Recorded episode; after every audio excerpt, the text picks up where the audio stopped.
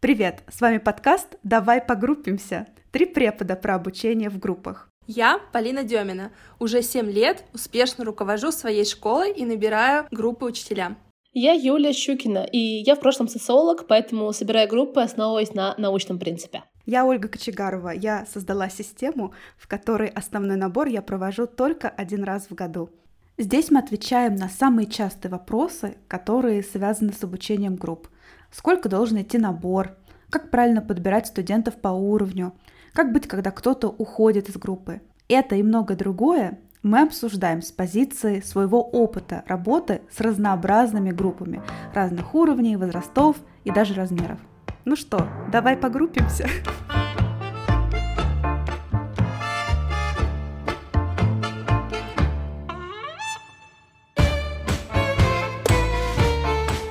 В этом выпуске мы поговорим о том, а как же проводить отбор учеников. Стоит ли набирать учеников под завязку или можно стартовать с меньшим количеством человек?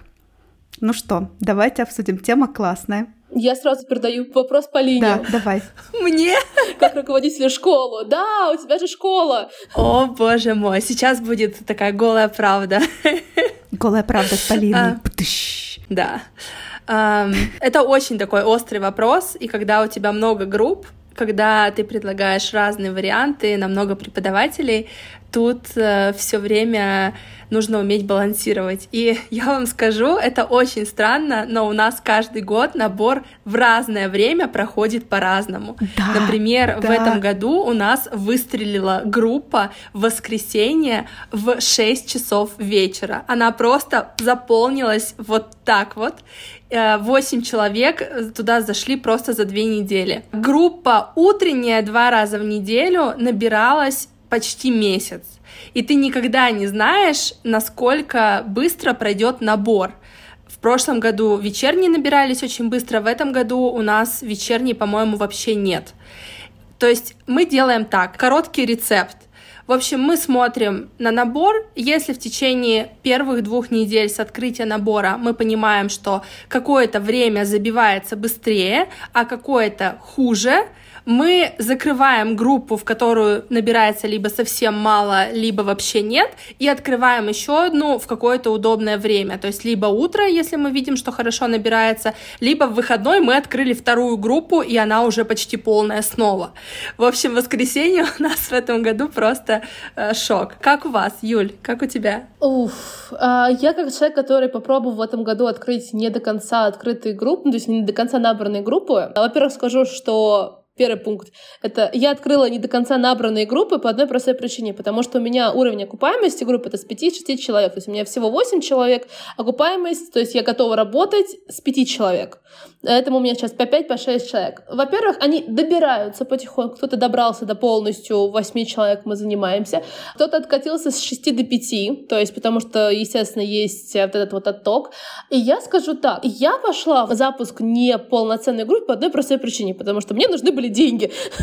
вот сейчас, в данный момент, плюс я понимала, что технически у меня есть две группы, потому что это было в тот момент 4 человека в одно время, 4 человека в другое время. И я понимала, что мне проще добрать одного-двух человек в каждую группу и ее стартовать, и потом уже добирать. То есть я шла туда не потому, что, что боже мой, главное, чтобы что-то было, и я как-нибудь потом вырулю. Нет, я прекрасно понимала, что есть 5-6 человек, у меня эта окупаемость есть, а, люди, скорее всего, потом еще доберутся в процессе, и все будет окей. Вот. Только по этой причине я запустила. В остальном я всегда обычно жду до упора. И, кстати говоря, я, видимо, тоже изобретала велосипед, потому что, что ты, Полина, рассказывала про то, что ты закрываешь, если время какое-то не набирается, две недели, даже то же самое. Я открываю обычно 3-4 слота, я смотрю, куда набирается большая часть людей и закрываю все остальные нахрен, потому что э, я понимаю, что да, скорее всего, и не наберется.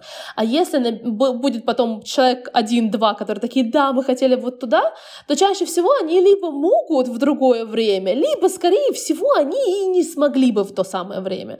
Вот. То есть, да, по принципу большинства набираю. Но Я бы сказала так, экспериментировать еще с набором и стартом неполной группы я не знаю, потому что когда ты работаешь на себя, это довольно, ну, ощутимая разница, это довольно ощутимая проблема, когда у тебя вот они вроде 5-6 человек, а потом один не смог, другой не смог, и вот у тебя, собственно, группы практически и нет. Это очень большой риск, я на него, говорю, пошла только потому, что мне нужно было срочно открывать группы. Это был декабрь-январь, я понимала, что что-то потом наберется только по этой причине. Если бы это было какое-нибудь лето, я бы подождала бы еще месяц. И спойлер, люди обычно ждут. У меня бывали наборы по три месяца летних. И ничего страшного, люди, когда не знают, что они в сентябре идут в группу, они спокойно эти, это время дожидают. Иногда даже до октября дожидают, а не до сентября. И ничего, вполне потом работают. Вот. Так что я бы сказала, что это очень сильно рисковое предприятие, когда особенно ты работаешь на себя. Если, когда у тебя школа, я не знаю, тут я не скажу. Но когда на себя, прям лучше нет. Лучше лучше добрать до того момента, сколько ты изначально планировал. Ну вот, потому что окупаемость должна быть. И последний момент, и я передам микрофон. Когда вы делаете группы, и когда вы считаете профит с группы, не считайте его с 8 человек там, или с 6 человек, не считайте его с максимума.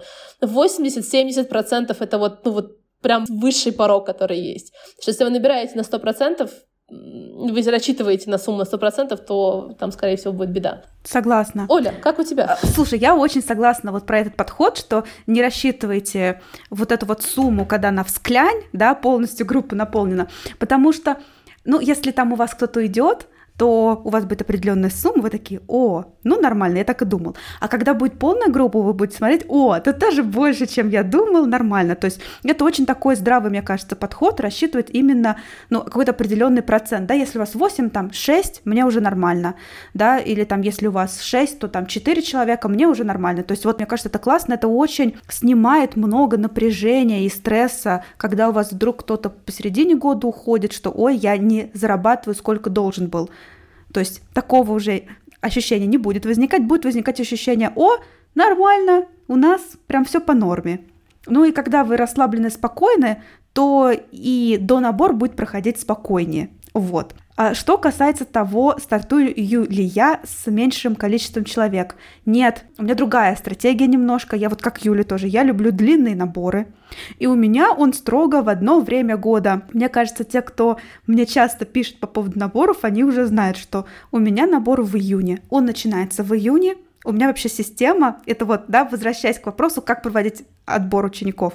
У меня система вообще супер, я очень довольна.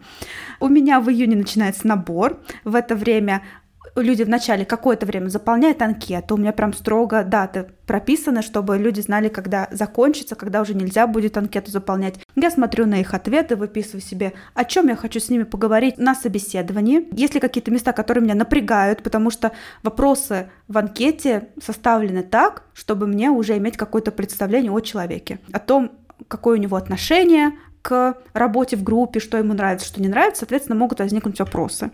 Даже по тому, в каком стиле человек заполнил эту анкету. Если вдруг там цитатки из Паула Коэлью у меня, допустим, в вопросе, где про темп и что такое прогресс, а там какая-то цитатка такая, знаете, из пацанского паблика или откуда, то, то возникнут вопросы. Я вот на секунду хотела сказать, но там же не ауф цитатка была, ну.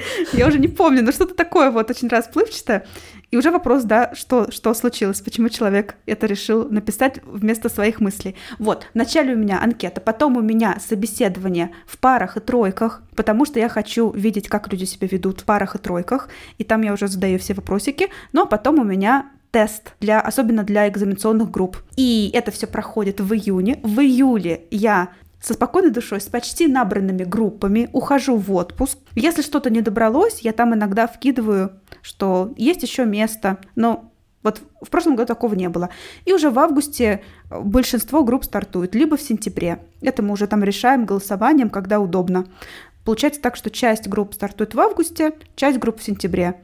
Ну и стартуем мы полным составом. Это круто, потому что вот эти вот первые уроки, когда все знакомятся, если мы будем стартовать не полной группой, то мы только все познакомились, только все рассказали, у кого кошка, у кого собака, а кто там что любит, как вдруг присоединяется новый человек, и нужно опять что-то там придумывать и как-то ужиматься, и я вот это вот не очень люблю. Я думаю, что никто не любит вот эти вот все айсбрейкеры сто раз, сто пятьсот раз за месяц делать. Поэтому, конечно... Я ими вообще не пользуюсь. Ну вот, ну, ну или такие задания наподобие, чтобы все хотя бы познакомились как-то. Я их включаю обычно в сам процесс, как-то встраиваю. Допустим, если это книги, мы говорим про то, кто какие книги любит, кто как читает там, и, и так далее. Вот стараюсь в тему, если это середина года. Вот, и поэтому вот этот процесс опять заново налаживать сложно. Лучше, когда он настроен. Но я хочу сказать, что идеального мира не бывает. И поэтому нужно действительно отталкиваться от того, какая ситуация сейчас. Надо стартовать стартуем. Не надо, лучше подождать. Но я только такой вот одну ремарку оставлю о том, что если вы только набираете первую группу, лучше бы, наверное, стартовать ну, с каким-то нормальным количеством, с которым вы сможете работать.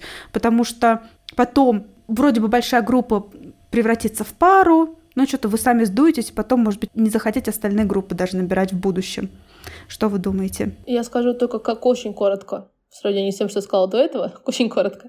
Я первый набор делала три месяца с лишним. То есть я начинала его где-то в конце мая, в июне, и начинали мы где-то в середине, конце сентября. Люди спокойно меня дождались, когда я говорила, что мы вот как вот сейчас наберется, так мы и идем. Иногда даже не говоря конкретную дату старта, просто вот сейчас наберемся и пойдем. Ничего страшного в том, что вас человек подождет, ну там люди вас подождут месяц или даже полтора, никуда они не распекутся. А если кто-то уйдет раньше, это скорее всего этот человек бы и ушел раньше на курсе если он настолько, ну вот прям настолько нетерпеливый, потому что группы набираются долго. И я согласна абсолютно с тобой, что это хорошая практика, особенно первые наборы, делать прям полностью полноценные, подождать, подонабрать и так далее. Чтобы, во-первых, посмотреть, как у тебя набирается твоя собственная целевая аудитория, а, во-вторых, в целом, чтобы потом это все не развалилось, и вы не потеряли все остатки мотивации. Ну, мы с вами такие сторонники долгих наборов,